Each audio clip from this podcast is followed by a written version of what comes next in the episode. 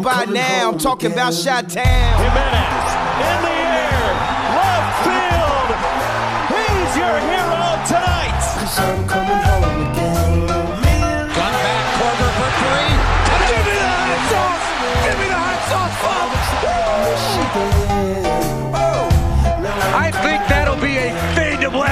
With Allen Robinson taking it out of the air. Do you remember when? Lord Stanley's new address is Sweet Home Chicago. The Chicago Blackhawks have won the Stanley Cup. Maybe we could Hey start everybody, again. welcome into another episode of the Second City Show. I'm Patrick Flowers, and as always, I'm joined by my co-host David Wildman. Dave, what's going on, man?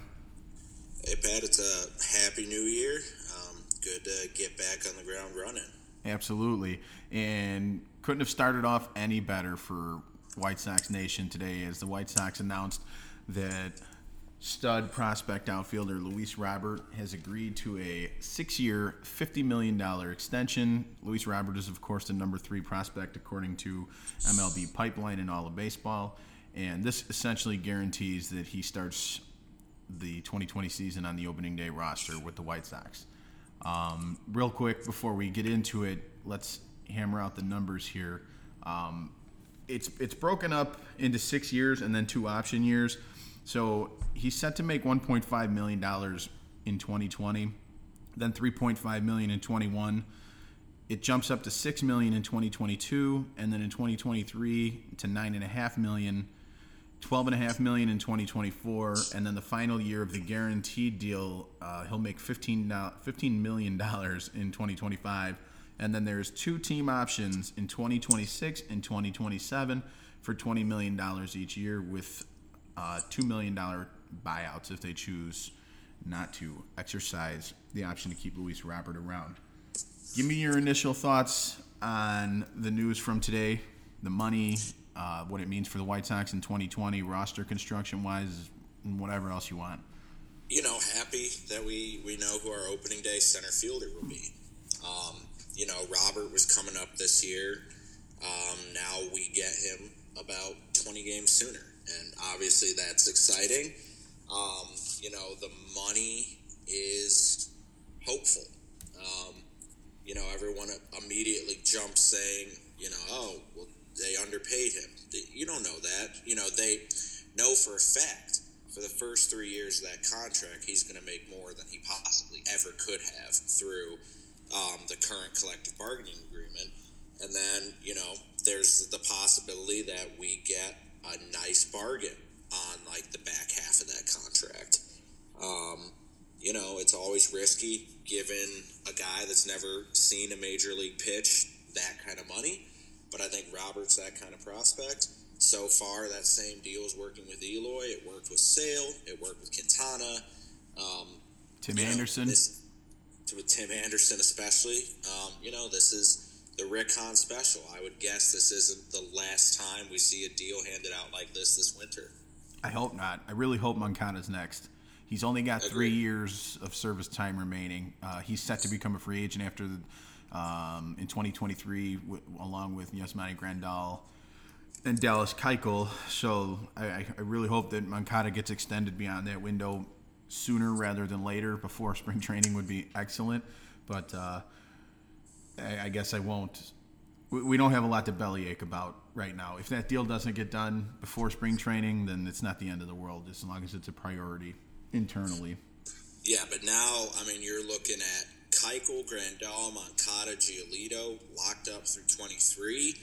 Kopech and Anderson locked up through 24. Cease 25. Jimenez 26. And now Robert 27. And then you're talking about Madrigal and Vaughn back Yeah. at 26. Yeah. So there is a defined four year window minimum that is open now. Yeah, and I mean, in the like you said, they, they've done a fantastic job um, of locking up the core because for the better part of this, the next decade, we know who the core players on this roster are going to be, and that's that's a nice feeling. That's that's a weird feeling, but it's a, in a in a good way. Yeah, and you know, you know that we're not going to run into the issue that the Cubs have, where they're now, you know, halfway, give or take, through what should have really been a decade long window for them. and now you see it flaming out because they got themselves in trouble with money, and now you know you've got Bryant coming up, and that would be like Moncada coming up and not being able to afford him. Um, you know, so it's it's a lot of peace of mind with as much risk as it is, but you know, I think personally, Robert is one of the most exciting prospects of this entire rebuild. And you've seen what Eloy and Moncada can do, and you know I think Robert could be even better. Oh yeah, without a doubt. I mean, I was reading today. Um, I wasn't reading today. I just it, it was put into my Twitter feed again today, but this was done uh, in a story a while ago. I can't. I want to attribute it correctly. Uh, here it is. James Fegan. Um, Nope, that's the championship window release. Uh, I can't find it, but the I can't find it to properly attribute it right now. But the quote was from a story done with Luis Robert on Luis Robert before, where an American League uh, scout was asked about Luis Robert's talent, and he, you know, he said that it's out of this world, better than anybody on this planet. I And remember the quote. and you know, we've had our hearts broken before, uh, so we want to.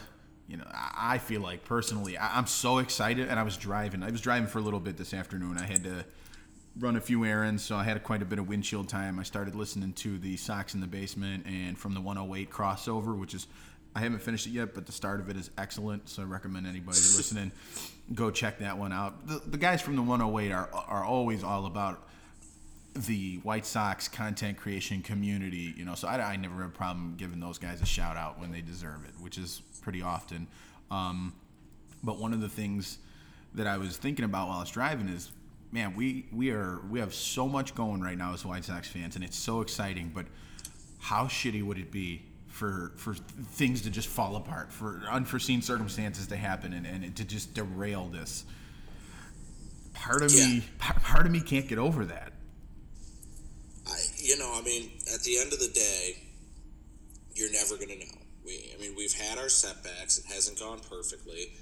Um, but I think seeing what Yoan Moncada did last year really put things into perspective. Um, you know, in, in terms of having patience throughout this process, and you know, things can look bad and can get better. But you know, I- I think that obviously it's a possibility but I you start to see it come into focus. I mean, coming into last year, it really seemed like this thing was off the rails, and last year I think really stabilized it in my mind, which is why I sit here today feeling really good about it.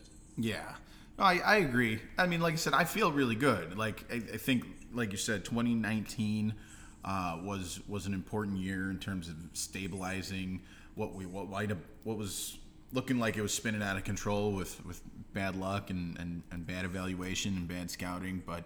Uh, the breakout years by Moncada and Anderson and Giolito and Jimenez uh, really solidified the major league roster and the and the young core talent that's on it, uh, and, and then they added to it all winter long thus far, and they've and now they're continuing to do things like extend uh, pieces of that core long term, you know, for the throughout the foreseeable future. So there's there's there's all those good things going, but man, it's like the feeling in the pit of your stomach. It's just like every time I get super excited, I'm like, oh man, it, I cannot help but the thought creep in my head. I think that's just the uh, the the, the a syndrome that comes with being a White Sox fan. I mean, let's be honest. I'm th- I'll be 30 in May, and you know we I can count on my my fingers the amount of times where there's been a legitimate reason to be excited about the White Sox. Yeah, So- this might be the most yet, though.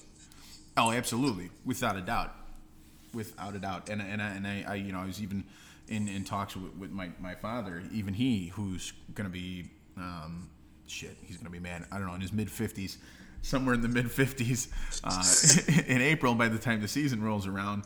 I want to say fifty five. Uh, and, and even he's as excited as he can remember. You know, he, there was some other year, earlier years that he experienced in his life. Uh, 83, uh, the Dick Allen years and stuff when he was younger were exciting. But like in terms of build up, like watching this be put together from point A and onward, this is this is different. Nobody nobody alive right now has ever felt this or seen this. You know, as a White Sox fan. Yeah, there's there's so many reasons to be optimistic, and you know the the sky is really the limit. But where you have these discussions, and where I take solace is, I mean, what is the worst case scenario with this team? Eighty wins. I mean, even that, you know, is like disappointing, but still, it's so much better than it's been in many many years. Yeah. If 80 wins is the is the floor, sign Hey, me up. Sign me up. is? What? Where, where do you think the floor is? I think that's fair. I think 80 wins is fair as the floor. I was um, the other night I was discussing it, uh, and I said, right now I'm at 85 wins, and I think that's being on the lighter side. Um, and my dad said 88 wins. I said, okay, 88 wins is fair. I could see that too. I think both has you in the in the conversation for a division title if you're you're approaching that mark uh, heading towards the end of the season.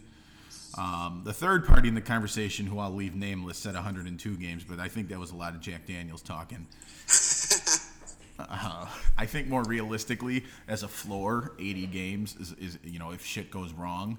Uh, I think if being modest, 85 to 88 wins is realistic. And then if you want to be a little more on the aggressive side, uh, with you know, especially now that we know that Luis Robert is going to you know be on the opening day roster in center field from the get go, I would say 90, 92 wins and a division title. Yeah, that's like you know I said on the last episode. That's sort of where I've got my sights set. Is that 90 win area and a playoff appearance? Yeah, and I don't I don't think it's I don't think it's ridiculous either. It, you know, it, like it might be a little bit on the aggressive side, just in terms of like everything would have to go right and very minimal things could go wrong. If you want to end up in that 90 plus win region, but I don't think it's insane. I don't think anybody can look at the roster presently constructed and say that guy's drunk. There's no way the White Sox win 90 plus games. It's just nice to win an off season for once. well, we've won off seasons before. I mean, but now we've got to now we got to parlay it into actual wins on the field. Excuse me. Um, So one thing I saw tweeted that was sort of interesting was someone said that um, it was John Heyman said the Sox are lucky that they missed on Machado because Oh. now they're able to do what they're doing now. That What are your was that was one of two stupid things John Heyman tweeted today, which isn't really surprising. Off season is like prime stupid John Heyman tweets. Um, the first that well, I'll start with that.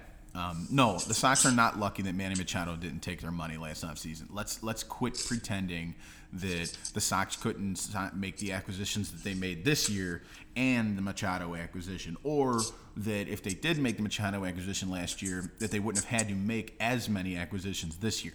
I think anytime you swing and miss with a big free agent, a superstar free agent, it's a fail hindsight's 2020 it's easy to look back a year later and say well he didn't have the greatest first season in san diego it's easy to say the same thing about bryce harper over in philadelphia but that's not how you evaluate players and that's not how you pay out contracts in, in major league baseball in most of professional sports so to sit here and say that things worked out great a year later that we should be lucky that machado didn't take the money i think that's crazy I think.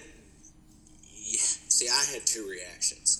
I think you're right that the Sox wouldn't have signed that deal or offered that deal if it was going to handcuff them to the point where they couldn't make some of the additions they've made this offseason. That being said, with how Moncada broke out last year, that's where you sort of start eh, on my end thinking maybe that was lucky because I think that you could see Moncada put up Machado type numbers through the rest of Machado's contract. And if they're sort of similar in, you know, pick your stat, war, F war, whatever, but if over the next now nine years they put up similar type numbers, then uh, yeah, it did work out better for the Sox. Well- just because Moncada went to the other side of the infield and ended up a stud there. Well, Moncada's going to put up better numbers over the next nine years, just because you know nine years from now Machado will be much older 30, than Moncada. You know, he'll be he'll be beyond his prime.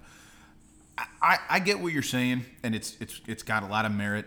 I'm personally not of the the, the crowd that believes, oh, Yoan Moncada had a breakout year because he moved to third base from second base. I'm not I'm not buying that. Uh, you and I, you know, spend a lot of time around the game of baseball in one form or another. I, I really don't think that the you know there was some sort of mental block that prohibited Moncada from reaching his offensive potential by being two positions over in the infield. I'm not buying it. Uh, it sounds cute in spring training. You know, when we say, "Oh wow, you know he's sliding over to third base. This is going to be the year. He's got nothing to worry about but hitting the ball," and then it happens, and that's just the way things happen sometimes. And I, and I, and I also totally agree that I'm glad we didn't get Machado. Right? I could sit here and say I'm happy that things worked out the way that they did, and at the same time, I don't have to run around saying wow, we really dodged a bullet on that one because. No, I, I agree with that. I, I agree that they didn't dodge a bullet, but they got lucky in the sense that now instead of having, you know, let's assume Moncada puts up the same numbers from second base because I agree that that position switching stuff makes no sense to me.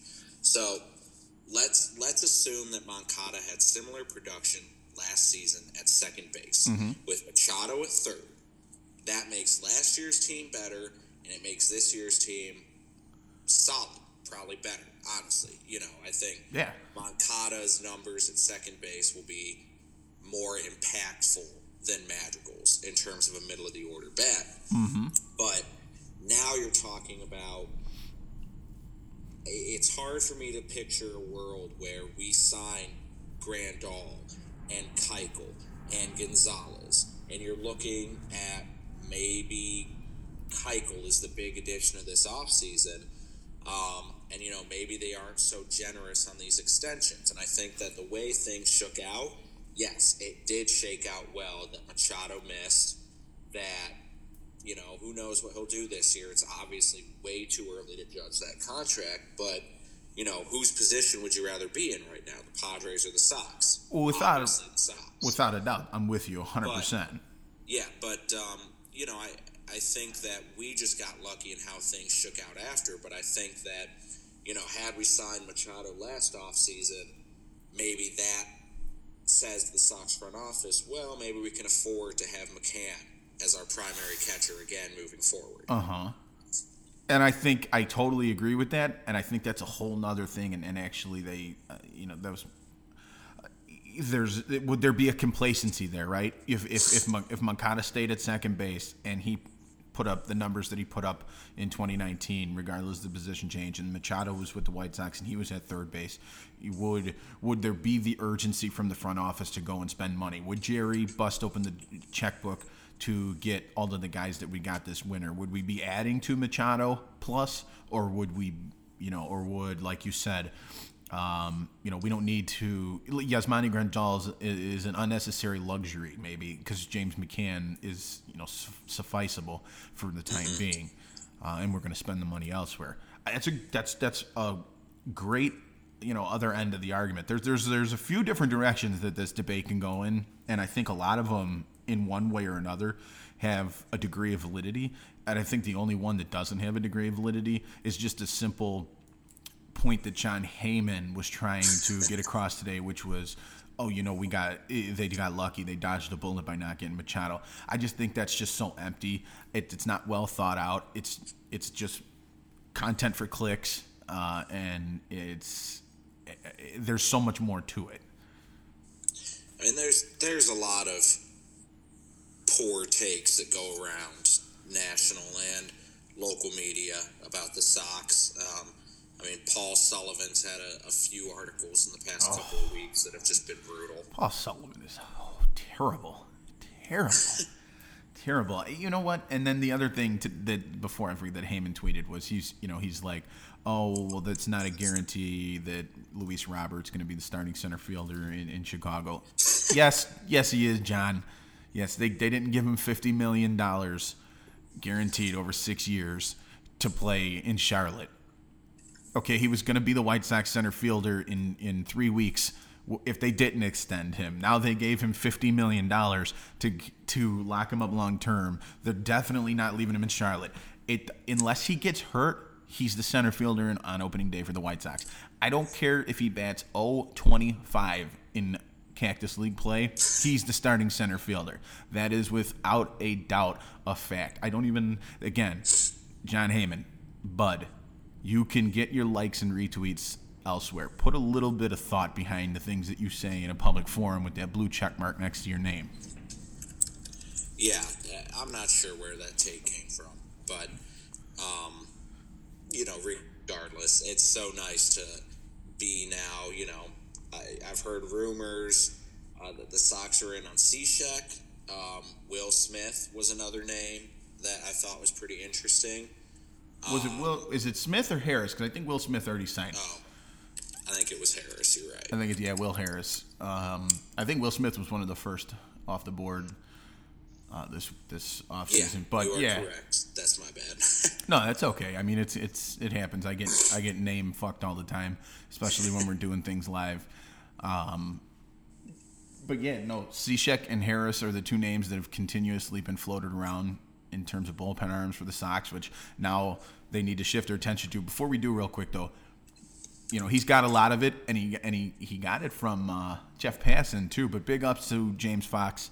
Uh, he was all over the Luis Robert extension like three weeks ago, two weeks ago, December twenty third, before pre pre Christmas. He was on it, and he almost had the numbers on the head. So, congratulations, James. Don't forget us when you're famous. Um, but credit, Well, the credit. scoops, the scoops got to stop when uh, when Fox starts school. Yes, that's true. Winter break is almost over, so no more scoops for you, soup nuts and Seinfeld. Uh, but if we're gonna highlight the stupid shit that flies around Twitter, we gotta give props where they're due.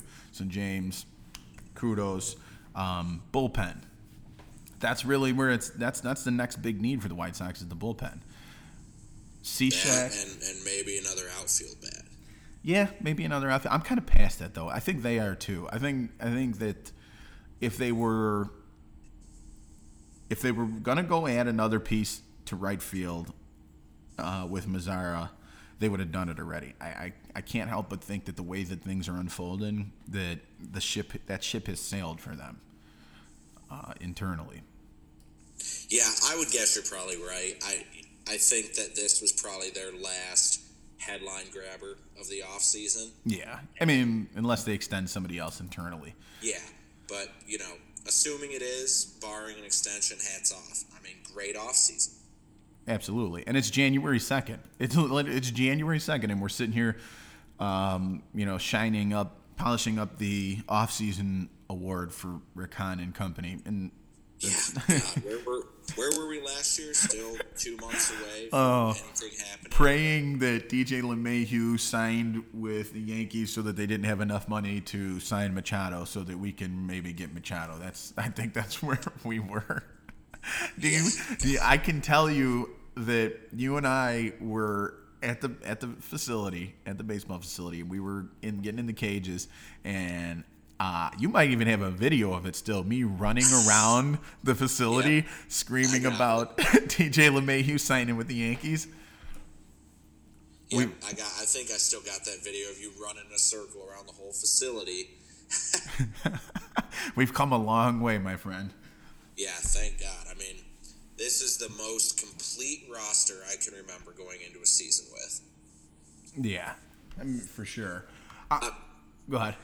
Even in 2016, when this team was a contender for a minute, I mean, who was our opening day shortstop in 2016, Pat? Oh. oh, Jimmy Rollins, Yep, opening day center fielder. Austin Jackson. Yep.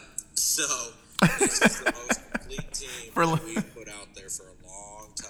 Oh man, you just hurt my brain thinking about that. I, I was trying, you know, I've tried to compartmentalize certain eras of White Sox baseball, with, with that being one of them.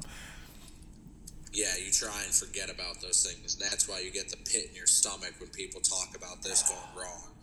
Without a doubt. I, I really think that this is a, a new era, a different era. I remember going to Dick's Sporting Goods and buying a Todd Frazier jersey.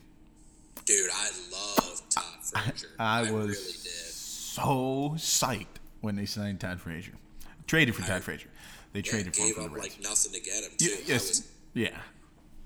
Dude, I remember the best moment of that year was the uh, game-winning grand slam in Texas. Oh man, good times, good times. that was gonna be, uh, man. When the wheels came off of the 2016, and we've talked about this before. When, when the wheels came off of the 2016 season, that was devastating. That was the lowest point for me in, my nearly three decades of White Sox fandom. I, I I can't remember a time that I was more. Not even hurt, you know. It's like when our parents told us, "I'm not mad. I'm just disappointed." I mean, it was like right, right when I thought, hey, this team might actually be something. Robertson blows the game in Kansas City, and it all goes to shit. Oh. That's terrible. But let's, you know what?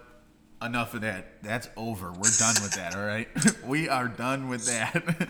we're we are coming. We're fast forwarding back into real time here. Um, I'm looking at some numbers right now. Steve Cishek, I'll take him. Doesn't really do much for me in the. It doesn't excite me all that much. He's to be 34. Last pitched for the Cubs. Uh, 2019 eh, appeared in 70 games. 2.95 ERA, 1.8 WAR, over 64 innings pitched, uh, 57 strikeouts.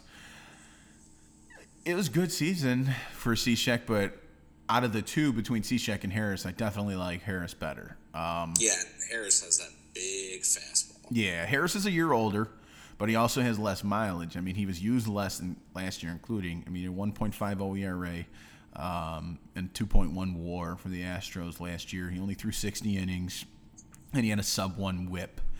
Uh, he's got that big, heavy fastball. I definitely like Harris better than Cishek. I'll take either of them or both of them, though. Yeah, I mean anything to shore up that bullpen. Yeah. Um, yeah, like you you nailed it. Um, you know, I I'm not a big fan. Not many people are of you know paying whatever you got to pay for a you know younger premier guy because at the end of the day relievers are just unpredictable so you know a 35 36 year old on a low risk one year deal and if it blows up it blows up but um, Yeah. you know i i think it would be totally fine incredibly relievers are incredibly volatile. Um, but we need some depth. We need to add pieces in front of the pieces we have, and I think those two guys are perfect right now for what's available. but you know Um, there are people that want to trade madrigal for uh, Hader it's like no way No, no. I like Josh Hader a lot, and I remember, I remember spring training, um, 2018, and I was at, uh, I was at Maryvale with my dad. We were watching a Rockies and Brewers game. It was on St. Patrick's Day, and Hader came in, and 2018 was his breakout year, so this was prior to it. He pitched a little towards the end of 2017. I, I mean, watching Hader is great. Like that fastball is awesome. Like everything he does is awesome. But that was uh, 18, 19, two years ago. We're 20. I- I- How many more fastballs does he got? Is the question. Yeah. They're, they're- it's just I'm not giving up six years of control of a number four overall draft pick with an incredibly highly rated hit tool for a, a bullpen arm that you might get, you know, another year or two out of, if if that. yeah exactly I think- I'm, I'm right on board with you I think that I think when the Cardinals grossly overpaid for Andrew Miller a couple years ago in the offseason, I think that was kind of like uh, a pause for the rest of the league because there was there was a for a while there, as volatile as they are, relievers were getting paid. Man, they were making, Oh, yeah. you know, they were they were Wade making Davis. money, yeah. And then I think that that's kind of slowed down in the last year or two uh, as far as the market value is concerned, and regressed back to what it was prior to that, where you know relievers are thought of as commodities that you can acquire in less impactful ways. Well, the um, the the the Cubs missed the memo on that. the Cubs missed a memo on a few things, but that wouldn't be one of, including starting pitching. I think we're. I mean, we're not going to get too far into it because this is a happy White Sox day um, with the Robert extension. But uh, of all the things that the Cubs did right or wrong, it, it, they they missed on starting pitching severely. They didn't draft it well. They didn't develop it well, um, and they ended up having to overpay for it for years. And it's it's not great. I mean, they don't really have much right now. Lester's on his last leg. Kyle Hendricks is good, uh, not elite. Jose Quintana has a year left to control, and he's good but not elite. So. They're not happy about Quintana. No, I really, I think, I think it's safe to say that the White Sox won that trade. Yeah, uh, yeah. One's gonna hurt them for a while. Yeah, this is why they don't. This is why you don't trade across town. This is why it, it rarely ever Yeah, happens. At least they're the ones learning that lesson and not us. Yeah, absolutely. Last time, I mean, but you know what? Theo Epstein ain't gonna. I, I, if if if I'm correct, Theo Epstein's gone in a year anyway, so he he's not really gonna give a shit. Yeah, true. That So- would be uh, that would be great. So let's talk about this real quick. Now we know for sure, barring injury, Luis Robert is in the 2020 lineup. But where in the lineup is he? Because I sit here with a pen and paper, and I try, and this is a good problem to have. I try to construct a, a lineup for this opening day roster, and it's tough. It is. It's tough to try to figure out where they're going to put these guys. yeah, I mean, I think you're gonna have. Oh man, I mean, are we doing this with Madrigal? Let's do it without Madrigal. Let's talk opening day, March 26th, uh, and for for what we know right now. Okay. Um, let me let me pull this up. I would guess.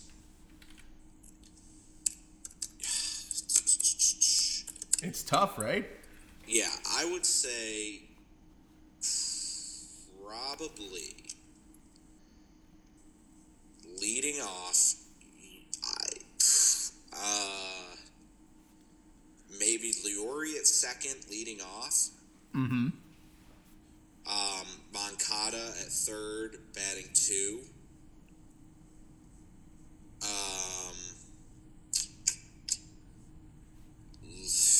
looking at maybe a a Abreu three out of respect. I I don't know. Um, or where do you put Tim then? Jeez, that is tough. I think so. Here's so here's what I got uh, so far. I got Robert leading off in center field. I got Moncada at second at third. I got a You got Robert leading off. I got Robert leading off, and I know people are going to say, well, he's got a good, he's got a power profile, uh, you know, a middle of the order profile, or on the or on the other side of the conversation, they're going to say, do you think they're going to thrust him into the leadoff position um, at this age? Why not? That's where he's hit in his entire tenure in the White Sox minor league system. He's hitting the leadoff spot, and he does have a great power tool, and leadoff home runs are really cool and tough. because you, you, you couple that with, with all his other tools, and, and, and it, to me, it's it's like why not? And then I'll get to it as I get through it. You really have such a long jam in the middle. You have to figure out. You have to kind of maximize things. So you put Robert up at the top in center field, and he's got the hit tool and he's got the speed. He can steal bases. Anything in the gap is going to be extra bases for him. Anything that takes a long bounce if they're playing deep on him is going to be a double. I can this this kid's aggressive on the base paths. Yoan Moncada in the school of put your best hitter in the two hole. Yoan Moncada right now is arguably the best hitter on the White Sox. He's come, he's played in the he's been in the two hole for a while. Uh, Abreu hits third. I got Grandal hitting behind him, clean up and catching, and then I got Jimenez hitting fifth, and then I have Edwin Encarnacion behind Eloy Jimenez, and I think it'll be really important to have in the midst of all of this this, this cluster of power profile bats in, in the middle of the order to provide Eloy with something that he didn't have last year, and that was some protection. You know, it was so easy to navigate around the Moncadas and the Jimenezes and the Andersons and the White Sox lineup in 2019 because there were so many Ryan Cordells and Adam Engels and Leury Garcias. I think if you if you layer the lineup, you know, you have Moncada behind Robert, so you can't pitch around Robert. You you know you have Grandal who gets on base at a very high clip after after Robert Moncada and Abreu and has good power uh, tool. Then you put Jimenez in there, who's who did great with no protection. You layer Edwin Encarnacion behind him. He's going to clobber bombs. He's going to walk the parrot. Nobody's going to want to pitch around Jimenez necessarily to get to Encarnacion. Then seven, eight, nine. You leave Anderson where he won a batting title. I see all the time these people saying, "Oh, he won a batting title. You can't hit him seventh. Why not? He won a batting title hitting seventh. You don't you want a batting. We've seen him hit one and two, and it hasn't really worked out. We saw him hit six, seven. He wins a batting title. Then you round it out with Nomar Mazara and Leury Garcia at eight and nine. That's just the way I see it right now in terms of and like it, you know, I talked about my strategy a little bit was kind of layering the, the the established bats around the younger bats. Yeah, I think that lineup makes a lot of sense. Um, my, you know, my hesitation. You made a good case for batting Robert leadoff. Um, my hesitation is I am expecting a an adjustment period for Robert, um, and that's not really an original idea. A lot of people have said that there will be one. Um, you know, it I, it wouldn't surprise me if he struggled a little bit early on. He's needed an adjustment period at every level we've been at so far. Um, so you know, I'm keeping that in mind moving forward, and not going to get discouraged if it happens. But um, that's you know, I'm just not sure. Opening day, they're going to put him lead off, but I think that if they're going to make their lineup, you know, what it's going to be moving forward, then yeah, have him in the leadoff spot. Yeah, I mean, I- agree. I totally see an adjustment period. I don't know how how drastic of an adjustment period it's going to be because even even at every stop, um, the adjustment period hasn't necessarily been horrific uh, or you know overly bad. And I just think if you put him at the top of the lineup where you're going to put him anyway, it, okay, it, he's going to have an adjustment period at the one spot. He's going to have an adjustment period at the nine spot or the five spot if, if he's going to have an adjustment period, right? So if you keep him where he's going to be when he does get comfortable for the foreseeable future, and I believe that's the leadoff spot, and you just allow his tools to let them sell, you know, do the work. You know, he's he, he's going to struggle if he struggles a little bit. Uh, if he's swinging and missing too much, right? If if there's a little too much swing and miss in the beginning, he's a little overwhelmed by the additional uh, off-speed pitches that he's going to see at the major league level that he didn't necessarily see at the minor league level. Well, then he can still, you know, he could still get on base. He could still steal bases. He could still do stuff at the top of the order uh, in, until he kind of rounds everything out. You know what I mean? I mean, it's just just my just my two cents. I, I think if he's if he's gonna have an adjustment period, it's gonna happen anywhere in the lineup. You know, Yeah, so I think I think that makes a lot of sense. I'm all for it. I'm just excited. Me I too. just hope it stays dry. That's all. yeah, I know. I'm so that's another thing. I didn't. I'm like opening day is gonna be amazing. How how packed do you think that stadium's gonna be? Totally full. Completely full. I th- I think that stadium is going to. They always draw draw well on opening day, despite the weather. Some better than others, but given everything that's going on, I think that place is going to be jammed, and I think you better get there early if you want to tailgate. And I think it's going to be a party all day. I think it's going to be a blast. And I got to tell you, unless they call the game, I don't think any sort of cold wind or, or rain or anything is going to stop anybody's party. There's just going to be too much excitement. People are excited. People are going to be there no matter what, and it's well earned. They deserve it. Yeah. Most definitely. Um, I think I had one more thought uh, before we started talking about lineup construction. Oh, Ricky. Now that we've got the players in place, does Rick Renteria still being the manager scare you a little?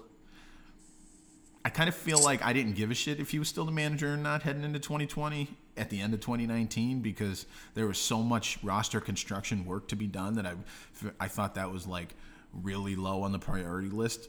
But now that you know the roster has been addressed in the fashion that it has, are you worried that Renteria is not the right guy? Yeah, I mean, I, think Renteria, as long as he keeps the locker room together, that's what happened in 2016. Is Ventura lost control of that locker room? Um, you know, I, I don't, I don't think that his on-field decision making is going to cost us that many games. Um, so no, the thought hadn't really crossed my mind. Uh, like I said, I, I, think that he'll be a good guy to keep the locker room together, keep everybody humble and on the same page, and that's what we need out of him. Um, I, I, I don't see a way where if this roster is what we think it could and should be, that he's able to mess that up.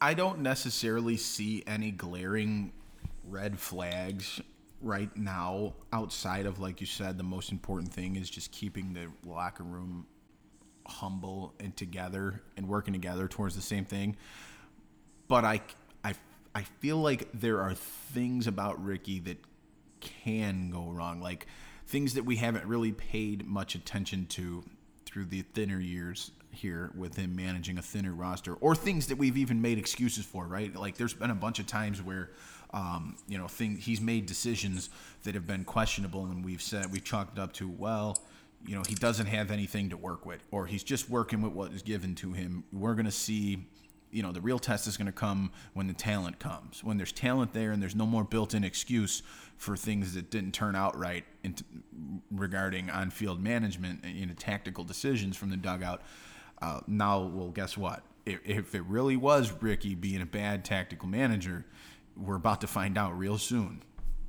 Yeah, and I, you know, I think if that's the case, don't be afraid to make a change. This team gets off to a start through 40, 30, 40 games where they're really scuffling, you know, different conversation. But I'm I'm willing to take a wait and see approach on that.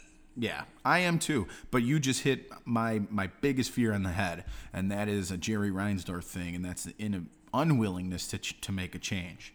You know, w- will we be sitting here in June or July saying this guy has got to go, but it ain't gonna happen. Jerry's not gonna do it. It's just not how he operates, and we're gonna piss a season away because of the way Jerry operates, like we're watching with the Bulls. I don't know. Uh, right now, it's just devil's advocate, right? It's just talking out loud. Yeah, hopefully. Uh, You know what I mean? It's just speaking out loud and, and, and being aware that these these possibilities might be on the horizon. You know, glass half full as it may be, there are still some things that need to get answered, um, and that's one of them. I, I agree, uh, but like I said, I'm I'm just willing to maintain wait and see right now. Yeah.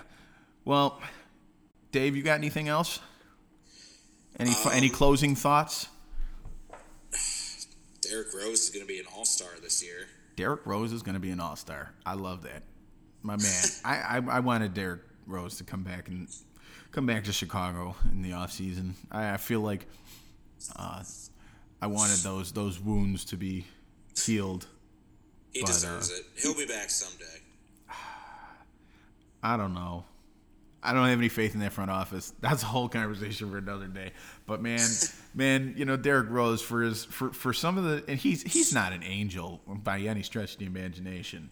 But for for all the dumb shit he said and all the dumb shit he's done off the court, uh, that's that's added to any turmoil that he's faced in the last five you know plus years. The the Bulls front office is just as guilty, if not more guilty. Oh yeah. So I, 100%. I, I feel like they owe it to him to uh, just make amends and bring him back into that circle somehow. I, I don't know how right now. I don't know how he fits into the Bulls' plans, or if he has, or if he even has any interest in, in or if they coming even back, have a plan. or if they even have a plan. but yeah, no, I, I just I think that's long overdue. So. That's all I got. Yeah, I think that's about it for right now. Again, the White Sox steal the headlines, and, and I am okay with that. yeah, it's not our fault. Nothing we can do about it. It is not our fault, not at all. Um, what was I gonna? Say? Oh, the uh, the Bears hired an. off- I know I had one more thing. I'm trying to be fair to everybody, right? The Bears, the the Bears hired an offensive line coach.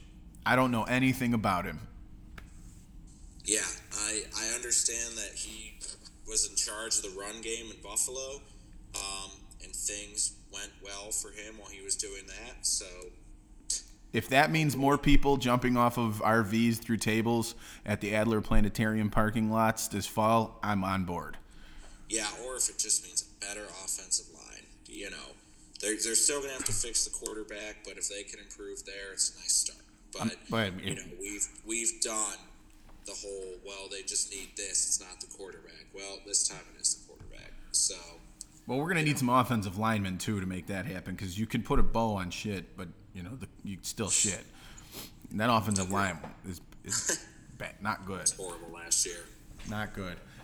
That's it though, folks. We're done. We got nothing else. We gave the love we- necessary to the other teams for today.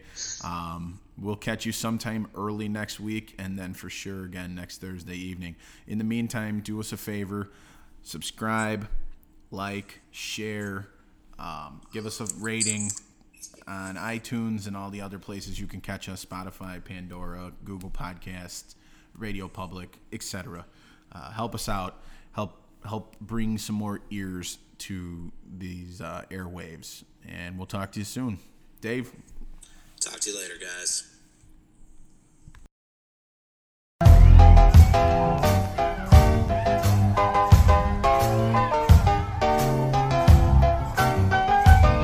If you don't know by now, I'm talking about Shot Town.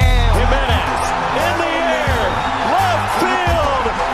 He's your hero tonight. Cause I'm coming home